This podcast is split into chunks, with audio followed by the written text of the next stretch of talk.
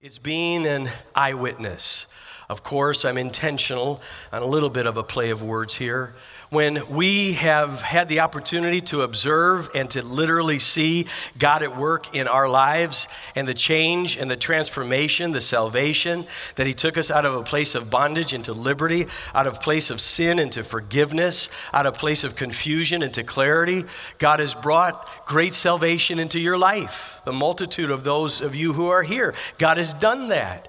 And now we want to be that witness for Him. So we're an eyewitness, but I am a witness. I am to be a witness. It's a sacred call that's over your life and over my life. Now, sometimes we're fearful and intimidated by that because our society can be somewhat resistant. We might anticipate ridicule, rejection. We might anticipate someone saying, you know what, I really don't want to hear this, and you're going to hurt or mar our relationship if you continue to get religious on me. So there are pressures from society, from within our family unit, with our neighborhood, in the workplace, to kind of get paralyzed by a variety of different fears. I know and understand those fears. That was one of the biggest struggles I had in my life, coming to Christ, dealing with fears in my life the fear of failure, the fear of potential ridicule, rejection, not being liked, not performing good enough. And so when you start thinking of the gospel, you think of, oh my goodness, I can get paralyzed by these fears.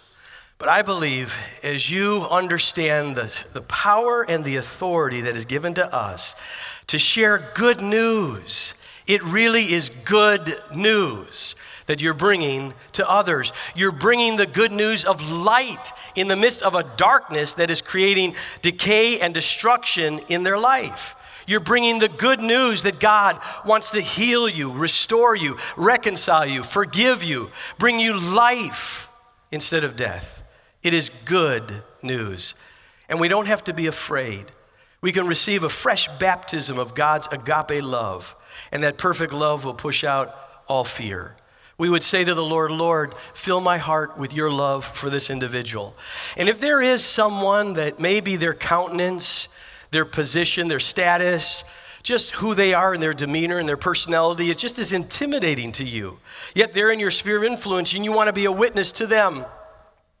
Can I prescribe to you maybe a remedy or a solution? It's given to us by the Apostle Paul in Philippians chapter 1 and verses 1 through 8.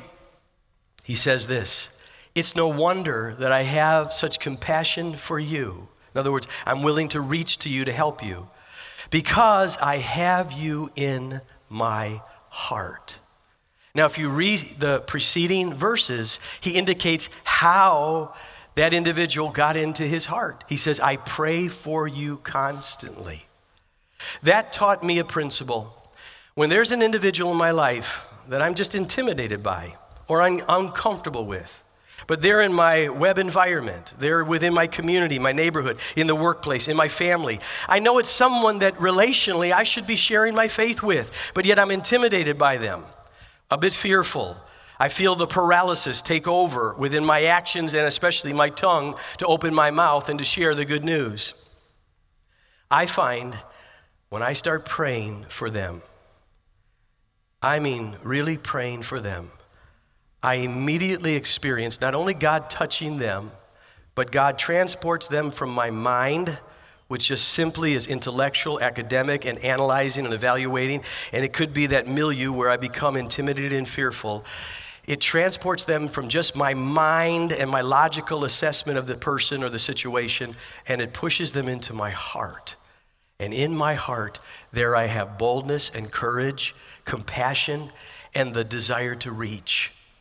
So Paul said, It's no wonder I have this compassion for you, this desire to reach to you, because I have you in my heart. And I got you into my heart by praying for you. When you pray for that person, all of a sudden you'll sense the fear being removed and a love coming in you and a love that motivates you to move forward. And Galatians says, faith works through love. You communicate your faith through love. And so let God just baptize you with that love. And maybe for some in here, you know exactly what I'm saying, what I'm talking about. You know the intimidation, the uncomfortableness, you know the fears. Start praying for them. Watch how praying for them specifically, target them in prayer. A path will be created. You won't run from it, you'll move toward it because you'll be driven by love right toward them to be the witness He's called you to be. See, all of us have something we need to bring to the table. I want you to think of it in relationship to God. When you think of Almighty God, when He shows up, when His presence comes, and believe me, we saturate our services with prayer. And our biggest prayer is God, let your presence descend over all of us. May we experience your presence. Because what happens when God's presence shows up? When He comes. I mean, think of that when someone comes into a room. Just look at the human personality. They come into the room, you know, immediately it kind of sets a tone, creates an atmosphere. It, you, could, you could smell their attitude. There's, there's their presence just begins to work itself in to even how you feel, how you're thinking, how you would behave. And it could be positive or very, very negative. When you think of Almighty God, when His presence shows up, when he steps in on the scene and he begins to embrace you, you get impacted with pure love, peace, joy, freedom, liberty, reconciliation, restoration, health, healing, clarity, understanding. It's incredible when you come into the presence of God. Is there correction? Yes, there is. But it's a correction that comes with the desire to bring healing, restoration, and wholeness. When you come into the presence of God, it's awesome. I mean, that's why you don't want to miss your time with Him in prayer. He envelops you with that. When I meet with Him, I know I'm going to encounter what God brings to the table, and He brings to the table all of the truth and all of the wisdom and all the understanding, all the strength and grace and healing that I need. The joy, the peace, the patience that I need. He fills me with it. Now, here's the question to you and to me what do you bring? What, what do you possess? What do you hold? What do you bring? What do you carry into the moment, into the relationship, into the encounter? What do you bring? What's in you? What do you bring? It's rhetorical, but reflect upon it. You may actually not realize it, but others know exactly what you bring the moment you step into the room. You can do everything in your power to conceal an attitude, but you can't because an attitude is an aroma and you can't contain it. It can be a good smell or a bad smell. You can try to gloss over and cover it with your words, won't do it. Everyone will pick up your attitude the moment you step in. Is it positive? Is it filled with a joy? Is there a godly, eternal perspective to what you bring to the table? Or are you constantly bringing to the table? Are you carrying negativity and a critical spirit, a complaining tongue? What, what do you bring? Doubt, unbelief, skepticism, cynicism? What do you bring? I'm not saying that to belittle you, to mock you. I'm not saying that, that you should come down on yourself and condemn yourself. I'm just saying be open to the challenge and to the correction as you do that self evaluation, introspection. Ask yourself, I ask myself that. What am I bringing to the table? What am I carrying into my marriage with my children, grandchildren, in the workplace? in the community that I live, in my neighborhood, when I walk into a store? What, what, I, what am I carrying into that? Now, there's a statement that is made in the book of Revelation, chapter 12, and verse 10 and 11.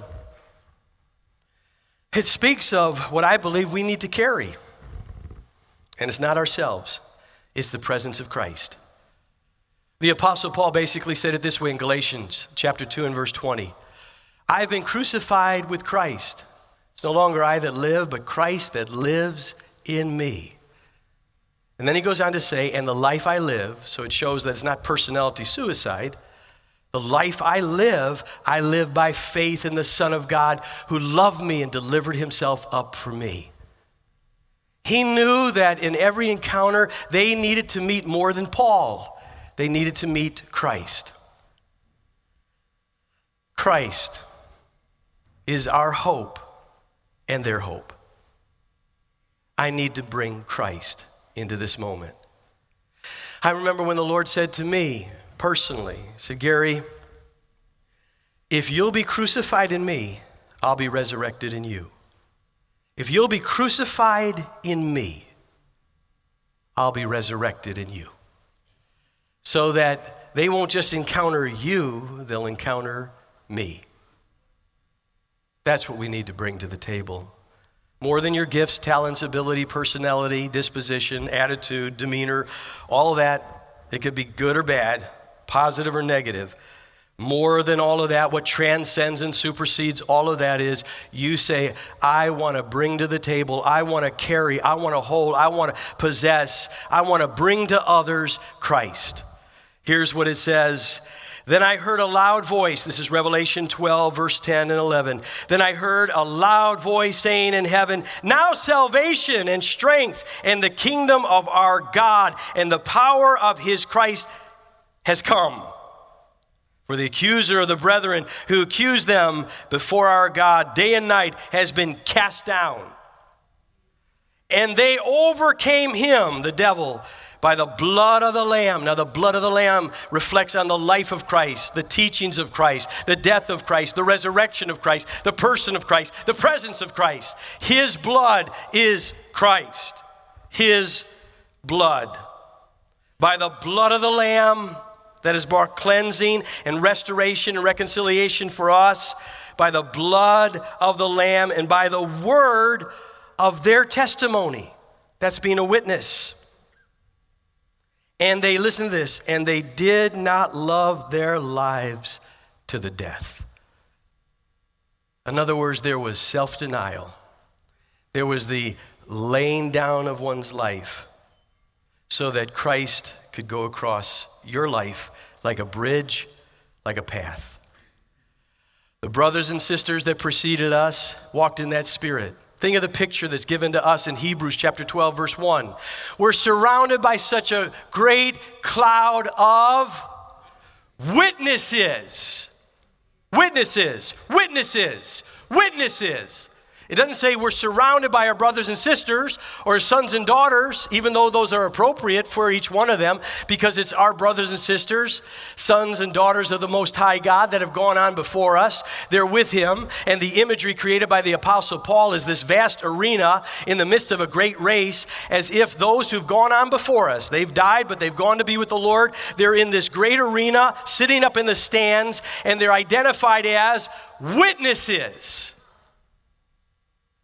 so that we would reflect what they did when they were on earth. I too want to be a witness for you. We're surrounded by this great cloud, this huge cloud of witnesses, brothers and sisters that ran hard before us, that were willing to lay down their life, exalt Christ, and reveal Him to a lost and dying world. We're surrounded by those witnesses. So on this earth, May we be the witness God has called us to be. The scripture says in Acts 1 8, but you shall receive power when the Holy Spirit has come upon you. I depend on the Holy Spirit to empower me to be the witness He wants me to be. And you shall be witnesses. Now, the word that's used in the Greek New Testament, martyros. What word do you think we get in the English? Martyrs. Ones who lay down their life. Lay down their life. They don't lose it, they lay it down. They don't become a mat, they become a bridge.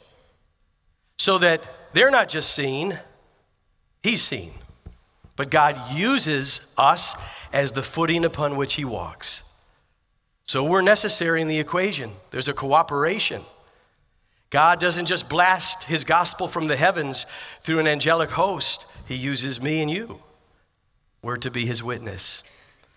As a witness, we lay down our life so that we can be that witness in our Jerusalem, Judea, Samaria, to the ends of the earth. And that we're surrounded by this great cloud of witnesses. Another way of saying it is from Luke 9 23, where Jesus is speaking and says, If anyone desires to come after me, let him deny himself, take up his cross daily. That cross is one's association with Christ, and follow me. So, your, the greatest strength of your life witness, more than your verbal, your life witness, is you following Christ. You pattern your life after him. That becomes that life witness unto others, that we follow him.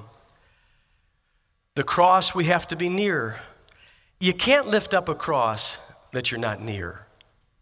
There has to be relational proximity. You have to get close to the cross before you can lift it.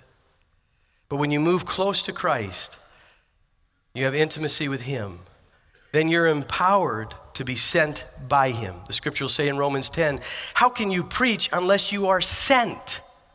So you have to be with Him in order to reveal Him unto others. You're sent by the Lord, you're empowered by the Lord you have to come close to Him. Now, there's an aspect here, though, that it's not only a love that motivates us, but obviously David understood joy becomes an impetus to engender a reach unto others. That's why, in the midst of his sin, he had sinned. Disconnected from God, there was separation, alienation from God. He was isolated, but he returned. That could be you and I. Some seasons in our life where we've grown distant and cold, indifferent toward God. And then we come to the realization that, wow, I have sinned and I want to be restored back to you. And we come back to that place of knowing and understanding our great salvation, the great salvation that's coming to us. And then our prayer that we lift, like David did, restore to me the joy, oh, the joy of your salvation, and uphold me by your generous spirit. Restore that joy to me, Lord. That joy that is more than a superficial smile or a glib happiness contingent on circumstances that surround you. It's a joy, according to Nehemiah chapter 8 and verse 10, it's a joy that produces strength. When you have that strength, guess what we're able to do? We can lift the cross then. Amidst all the pressure you feel from family, in the workplace, mockery, ridicule, rejection. In the midst of the weight of a society and a culture that tries to oppress us, where we have little strength to lift the cross, all of a sudden you'll have not only a baptism of love, you'll have a baptism of joy. Restore that to me, Lord, the joy of your salvation in my soul and my spirit. And I know it will create strength in me to lift the cross. And Jesus said, If I be lifted up, I will draw all men unto myself. May we have the strength to lift that cross. Now, at the end, we're going to sing two songs that are going to be very unique. You're going to wonder why they connect with this message, but I want you to remember this scripture because it's connecting to that. Because I think many of you have lost that joy. You've lost that, that fire, that, that passion, that zeal. You, you've dropped it. You have to pick it up again. Do you remember, some of you, when you first came to the Lord? Fresh out of the womb, born again, you witnessed to anything that moved. You wanted everyone to know. And then things started colliding with you, pressing on you, shutting you down. You became a little bit more sophisticated. I understand that.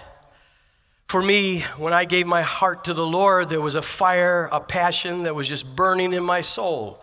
It was a great deal of zeal that had to be coupled with some wisdom. I know in my own heart, oh, we're not ready yet. Oh.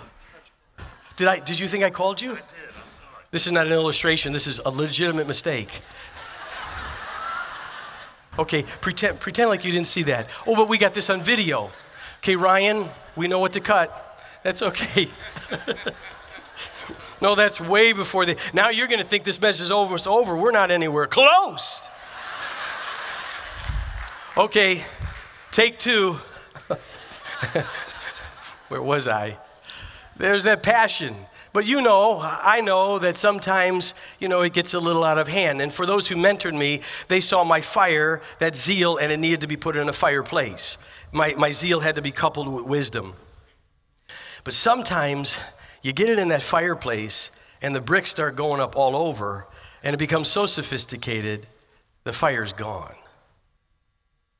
So I'm not advocating be zealous without wisdom. I'm just saying make sure that your zeal and your wisdom are interconnected and neither one is lost. That you maintain that passion to communicate to others. And if you dropped it, just pick it back up. Say, Lord, I, I lost that passion. I want to pick it back up. Let it burn in my heart by your Spirit so that I would that I would remember the great joy of the salvation you brought into my heart, that I'm saved, that I've been born again, that I know Christ. I don't have to be fearful of death. I can live an abundant life. I can look at life through the lens of the eternal, not just the temporal. That I won't, that I'll realize I won something far bigger than the lotto. Because no matter how much money you have, no matter how big your mansion is, it'll never shield you from darkness. It'll never shield you from death.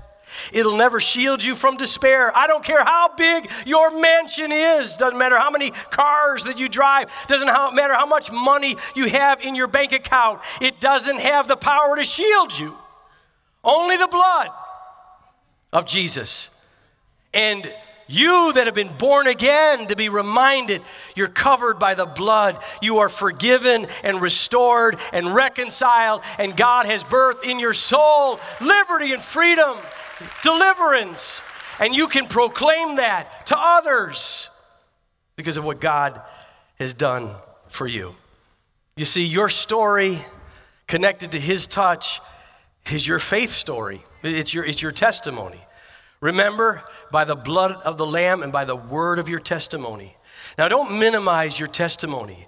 I know for a long time I didn't think I had much of a testimony. I didn't feel I had much of a story. You know, I would hear some get up and say, Wow, I was on heroin, I was on this, I was on that, and I beat this person up, and I murdered this person, I killed them, and I did this, I destroyed, I blew up half the planet, and all that. And then I got saved. Jesus came in, touched me. I'm like, Wow. I mean, the closest thing I got to drugs was aspirin.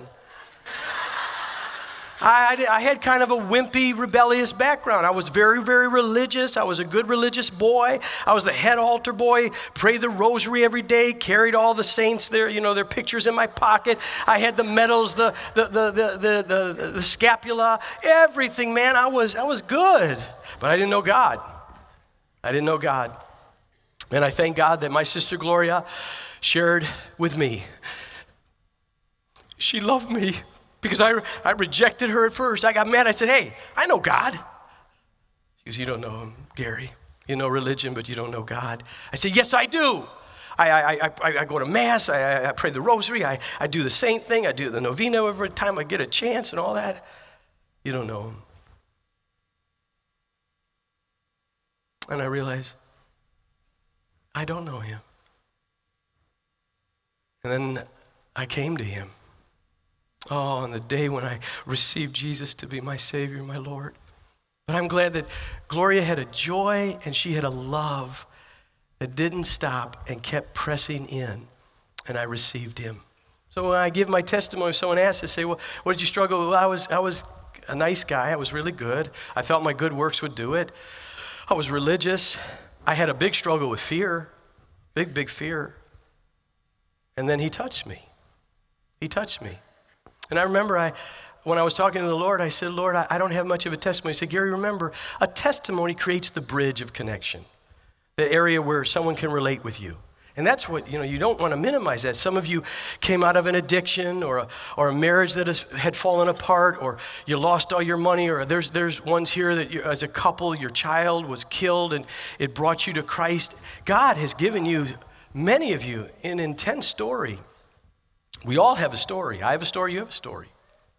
That creates the bridge, the, the place to relate, that connecting point when someone says, Wow, I, you know, we're, we're on the same page. I know exactly where you're coming from because God will sovereignly, providentially make sure you connect with individuals that can identify with your story. But it's the story. His touch is where the power's at.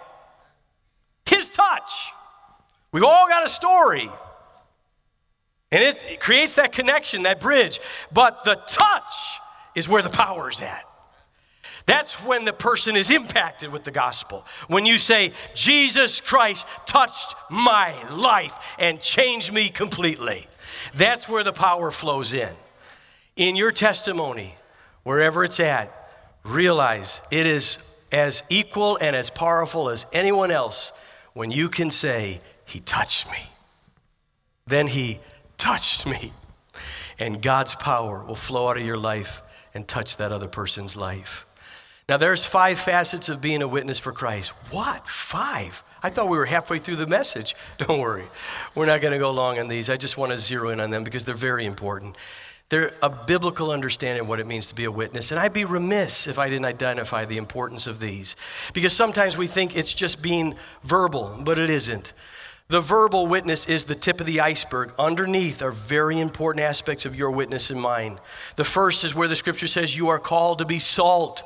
That's the taste of authenticity to your life. Jesus said it this way in Matthew 5 13. You're the salt of the earth, but if the salt loses its flavor, it's then good for nothing. Your authenticity, that you're devoted, you're dedicated, you're real, you're genuine. I remember Diane and I, we had gone out to eat and one of our practices is just before we partake of the meal, we'll always say to the waiter or the waitress, Is there anything that we could pray for you about? We're about to pray over our meal. Is there anything that we can pray for you about? 99% of the time, the person is usually stunned and they'll say, Oh, yes, would you pray for my grandmother? She's about to have surgery or my marriage or some situation in their life. They'll usually express that. Sometimes they'll feel like, do, do I have to join with you in prayer? No, no, no, no, no. We're going we're to pray over the meal and we'll pray for you and we'll keep you in mind as we do that, okay? Sometimes, rarely, there's always that 1% who'll go, No, I don't want prayer. Then I'll usually say, Okay, would you like us to pray that you get a really good tip? and then they'll say, Oh, yeah, yeah, yeah, pray for that. And then make sure you give them a really good tip, otherwise, they don't think God answers prayer. But in that moment, when we started to share with this young lady, we, we could sense that there was, we could go further. And when we started talking, she said, Oh, wait a second. Are you talking about like becoming a Christian? Yeah, there's a waiter here. He, he talks about it once in a while, but pff, he checks out every girl. He checks out all the women. He doesn't speak. He, he, he uses tons of profanity. And it was just terrible. It was the salt lost its flavor. What do I do in that moment? I, dis- I said, Hey, I don't know. I, I don't know if he's a Christian or not. That's not what I'm talking about. Oh, I'm not cutting out on, on a brother. I'm just saying, you're such a bad witness that I'm not going to step on you to, to help get this gospel across. I'm just going to disconnect. So we'll usually say, oh, listen, no, no, that's not what we're talking about. I, I don't know who he is. I don't know if he's a believer or not. We want to share what Jesus really does. See, our witness is the authenticity of our life. I mean, if you blow it, ask for forgiveness. I've had some come up and say, I can't be a witness anymore. I lost my temper. I used a word of profanity. I blew it in the workplace, so I'm never going to open my mouth again. I said, Oh, yes, you will. You go and apologize to all of them. You just tell them, Listen, I, I'm sorry that you saw what you saw, heard what you did. I blew it. I, I ask that you please forgive me for that. Whoa. They'll feel for a moment they just met a real Christian because they know and you know we're not perfect, but we've got to be dedicated, we have to be devoted, and we have to be committed. Now, that isn't licensed to say, hey, I'm not perfect, so I'm just going to live whatever I do. No, no, come on. Then you, you're running to an extreme with what I'm saying here. You're saying, I am dedicated, I'm devoted, I'm going to be authentic. And when I blow it, I'm going to ask for forgiveness because I want the strength of my witness to keep going forward. We've been called to be salt. Be that.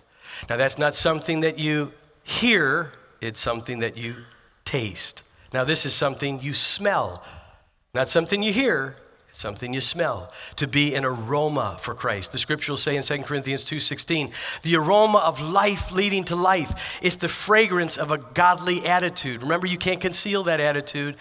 Individuals will smell that attitude.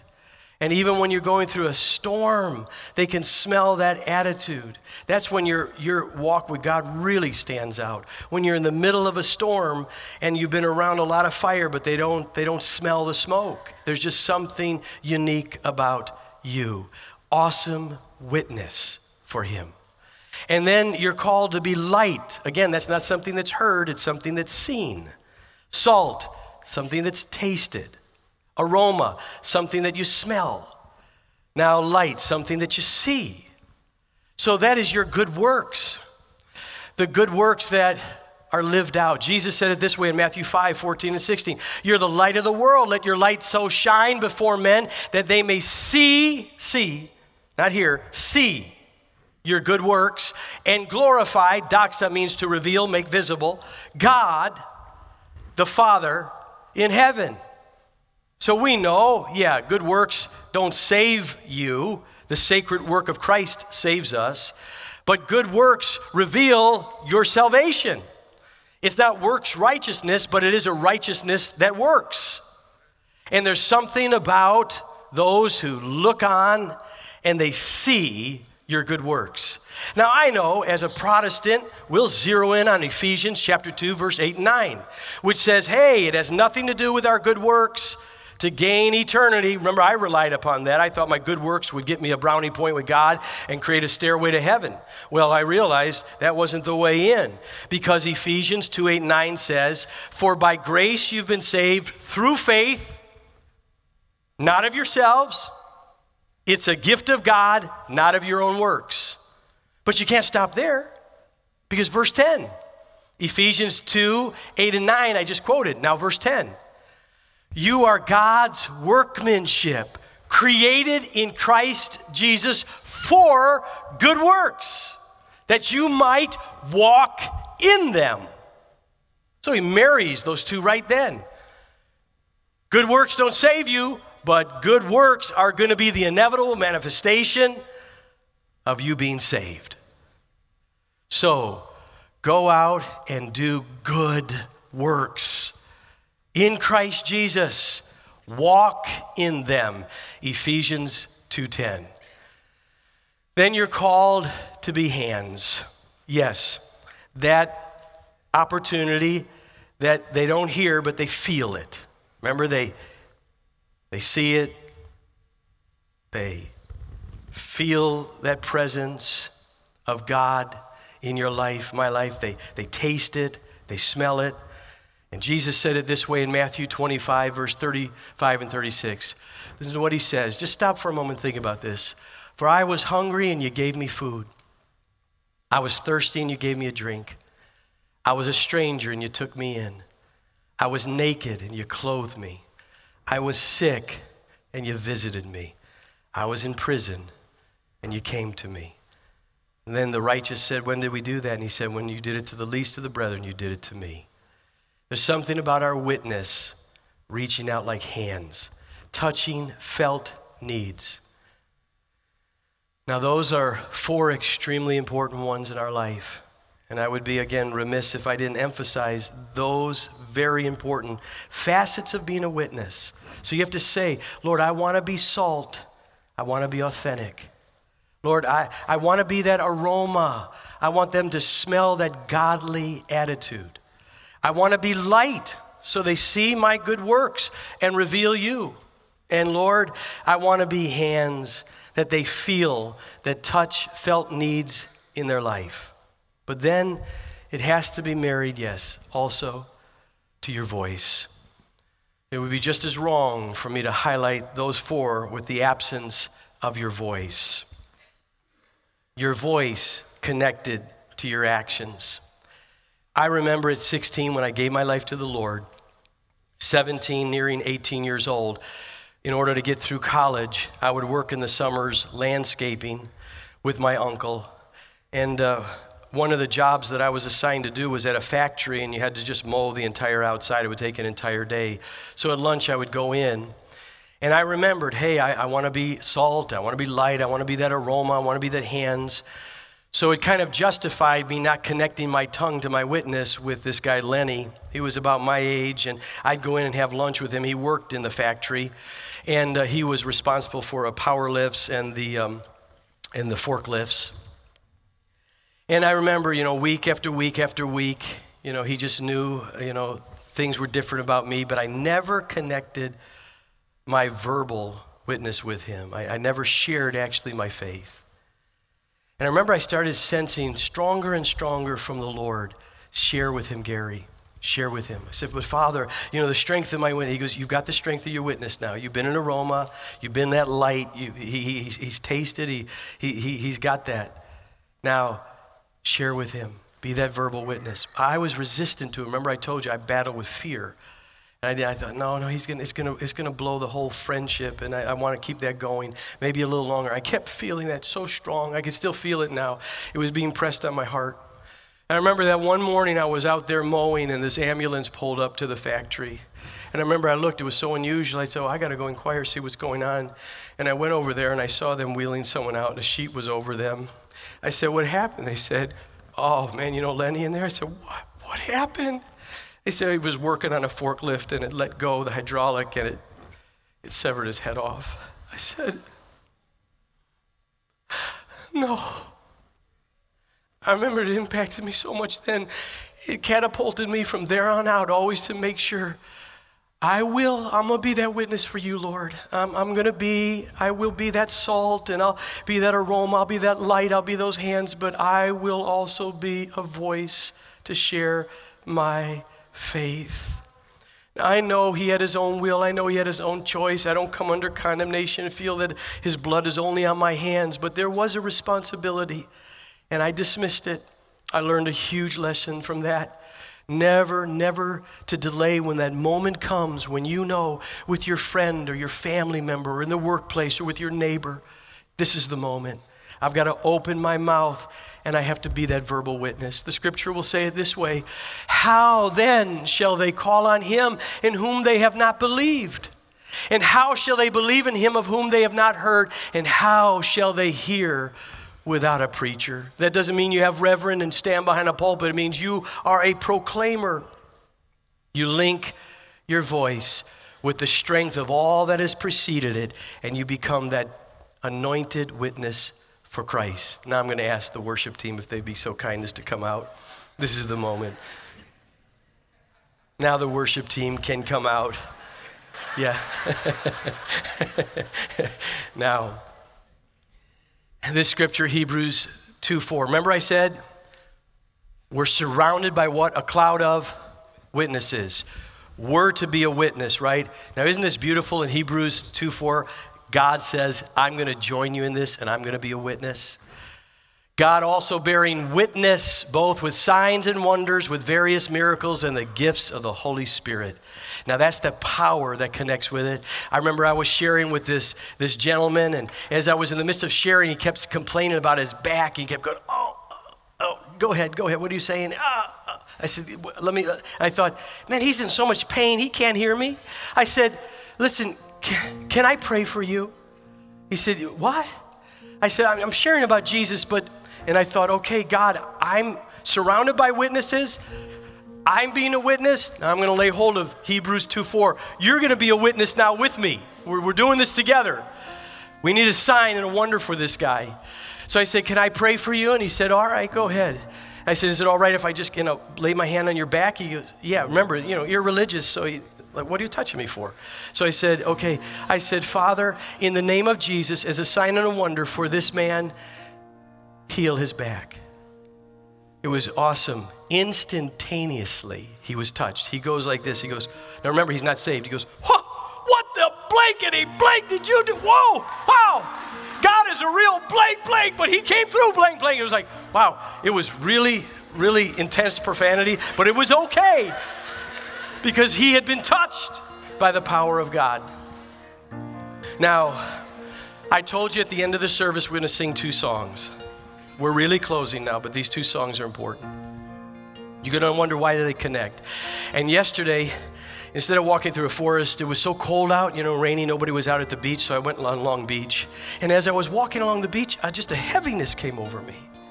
A tremendous heaviness as I was praying for the services and trying to make sure I was discerning what He wanted me to say. And, I, and it was such a heaviness of almost a sorrow. I started to cry. I said, God, what's up? He said, I'm, I'm causing you to be in touch with some of those that'll be coming to service tomorrow to really be in touch. That they're coming with a, a sadness, a discouragement, a, a, disappointment in their life. That there's a sorrow. I, I, I want you to know, I, even if there's just, if you're one here, He put you on my heart. If you're just the only one.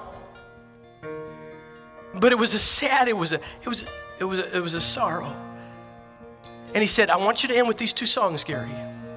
My eye is on the sparrow, and it is well with my soul. And when he said that, it was like, it doesn't fit with the message. He said, Oh, yes, it does. Because if you don't have that joy, you won't share your faith. If you don't have that joy, you won't share your faith. It may be applicable to many, it might be just a few. I know God has spoken to all of us, including myself. So as we sing these two songs, I believe the Lord's going to visit you. Whatever that sorrow is, whatever that disappointment, whatever it's had in your heart, it's kind of weighed you down and you, you don't even think of being a witness. You're just trying to survive. God's going to lift you out of that because He told me, You sing those two songs and my anointing was going to descend. So I'd want us to stand. Let's stand together. And yes, in our heart we say, Lord, I want to be a witness for you. Oh God, with our eyes closed and our, and our hearts lifted to you at the close of this service, we believe God the Holy Spirit has spoken to us. We desire, we want to be that salt. We want to be that aroma. We want to be that light. We want to be those hands, and we want to be that tongue, that verbal witness. But for some here, I know there needs to be the restoring of the joy that's been taken. And I pray that you, God the Holy Spirit, this is how you wanted this service to end, that every life here would be touched as we lift these two songs in Jesus' name. We thank you, Lord. We thank you for lifting our hearts by the power of your Holy Spirit, causing us to soar into that presence, your presence. And thank you, Father, for bringing to us your joy, your joy, your peace, your peace, your love, your love to all of our hearts. We thank you, Lord. We praise you, God. I Just know right after the benediction, the altars, that means the front of our church right up here, there'll be leaders that would be ready to pray for you. If you need special prayer, I encourage you to come forward. And if you've never received Christ into your own heart to be your Savior, the forgiver of your sins, and to be the Lord, the ultimate leader of your life, I encourage you as well to come forward. Now may the blessing of Almighty God be upon your life. May there be a new passion a new fire, a new zeal, a new wisdom, a new courage that fills your soul and explodes through your life. That you would be, by the anointing of the Spirit of God, the salt He's called you to be, the aroma He has called you to be, the light He has called you to be, the hands He's called you to be, the voice that He's called you to be. May this anointing be on your life, abiding on your life to the day you die, and join the other hosts and join that great cloud of witnesses. I pray this blessing on your life in Jesus' name. Would you say, I receive that? Come on, I receive that. So let it be. Hallelujah. God bless you. God bless you.